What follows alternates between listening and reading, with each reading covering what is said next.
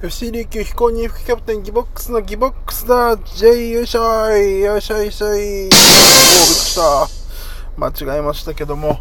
さあ、始まりましたけど、久しぶりにね、あの、ラジオトークしておりますが、あの、まあ、J リーグのね、話を、えー毎回、えー沖縄のお笑い芸人のギボックスがね、喋ってるという、えーラジオトークですけれども、今日はですね、まあ、いろいろね、もう J リーグは終盤に差し掛かってきておりますので、まあ、朝っぱらからね、今、J リーグのことをね、考えているわけですよ。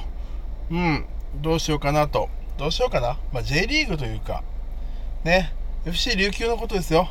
そろそろね、もう、残留の話にね、そろそろというかもう前からですけど、ね、結構残留、ね、今危ないぐらいまで行っちゃってますから、えー順位が FC 琉球19位ということで、えーもう、降格圏は21位、22位ですから、もう目の前です。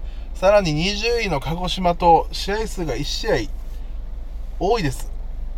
1試合多いけど、勝ち点は1しか離れてないので、まあ、鹿児島がね、引き分けもしくは勝ちになった場合は、まあ、得失点差とか勝ち点の関係で、まあ、20位ですね、実質。まあ、鹿児島が負ければ、その、少ない試合で、あの、中止になった試合が、台風かな？なんかで中止になった試合があって、その分の試合は、まあ、後ほどやると思うんですけど、まあ、負けるっていうことはあんまり期待しない方がいいので、まあ、勝ち点は取るということを考えると、やっぱ、今20位だと思ってた方がいいのかなということで、まあ、20位ですよ、琉球は、ほぼ。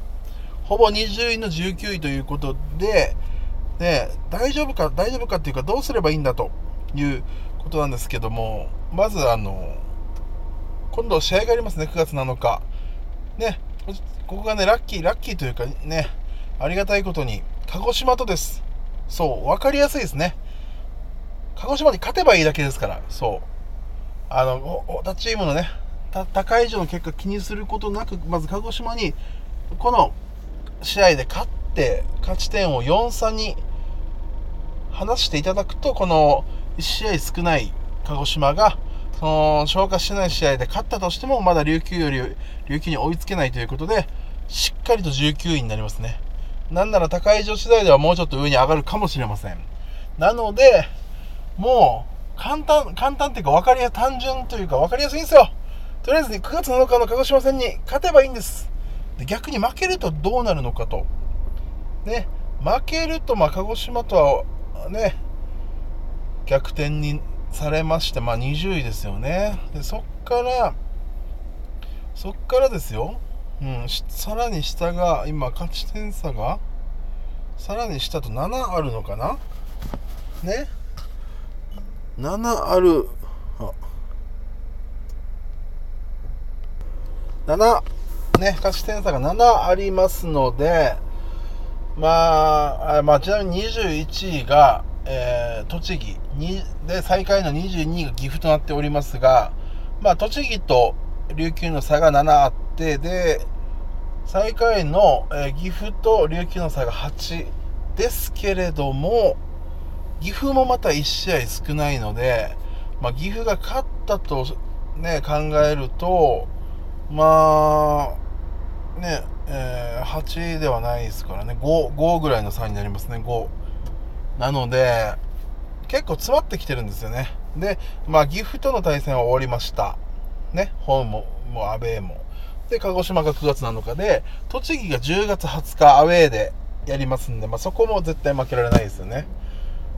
はい。なのでね、まあ、鹿児島戦がね本当に皆さんねまあ FC 琉球のねファンの方は分かると思いますけどねまだあのちらっとね沖縄県内で、まあ、試合結果だけぐらいね試合見には行ってないけど試合結果は気にしてるちょっと見てるよあの勝ってるか負けてるかどうか見てるよぐらいの人はもしかしたらこんなにやばいということは知らないかもしれません。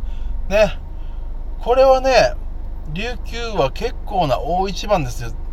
J3 と J2 は全く違いますからね。J3 で頑張って優勝して J2 に上がったで注目もね浴びね浴びてさらにまあ、小野選手が加入して、もう全国的にも注目度が高まっている。そんな中、J3 に落ちてしまうと、これはね、がっかり具合がね、えー、もちろんね、琉球をずっと応援してるサポーターで、まあ、僕らとかね、は J3 に落ちたってね、応援はしますよ、もちろん。ただ、ね、あのー、新規のね、サポーターの皆さんとかがちょっとね、まだ今から応援、今からね、気持ちがどんどん入っていくよっていうお客さんに対しては、がっかりして試合見に来なくなっちゃうかもしれない。さらに言うと、まだ見に行ってないっていう方が来なくなっちゃうかもしれない。ね、行こうと思ってるけど J3 に落ちたんだったらいいやってなるかもしれない。弱いという印象がついてしまう。弱いという印象がつくと、あんまり見に行かないですからね。ね、だからもうその印象はね、絶対ダメですから。はい。なので、J3 に落ちてもまた頑張って上がればいいやっていうことでは絶対ありませんので、もう J2 に残るしかないんです。お願いしますよ、本当に。はい。ということで、鹿児島戦が結局重要ということですね。はい。いろいろね、どうすればいいんだって考えた結果、もう目の前の試合に勝つだけなんですよ。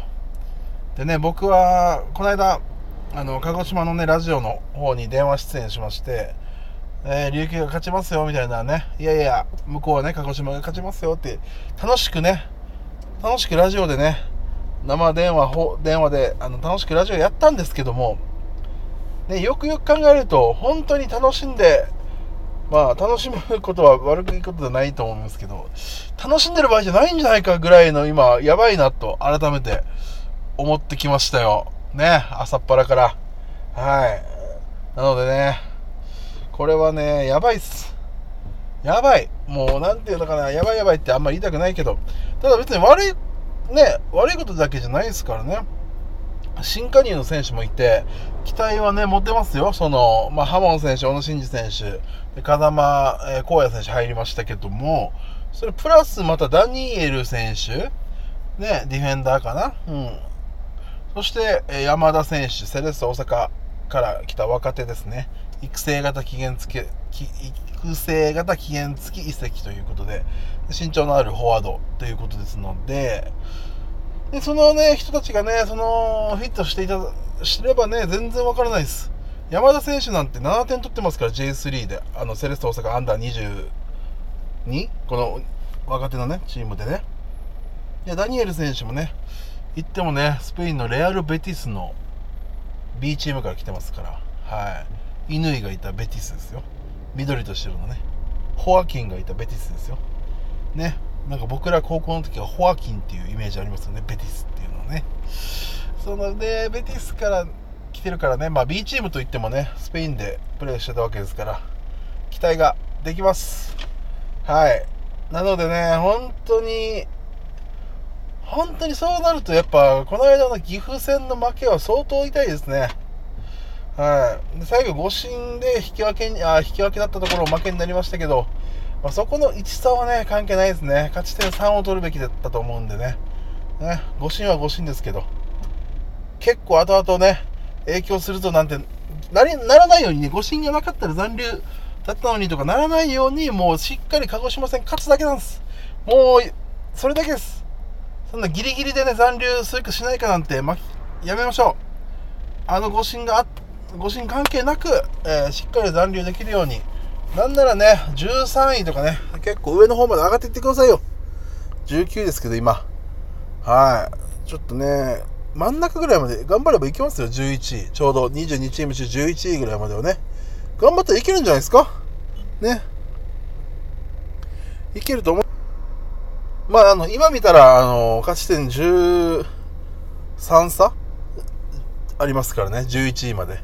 まあ、いけると思うっていうか、結構厳しいと思うんですけど、でもなん、あの、1回勝てば、15位ぐらいまでは、ね、簡単に上がるぐらい今、詰まってますので、はい。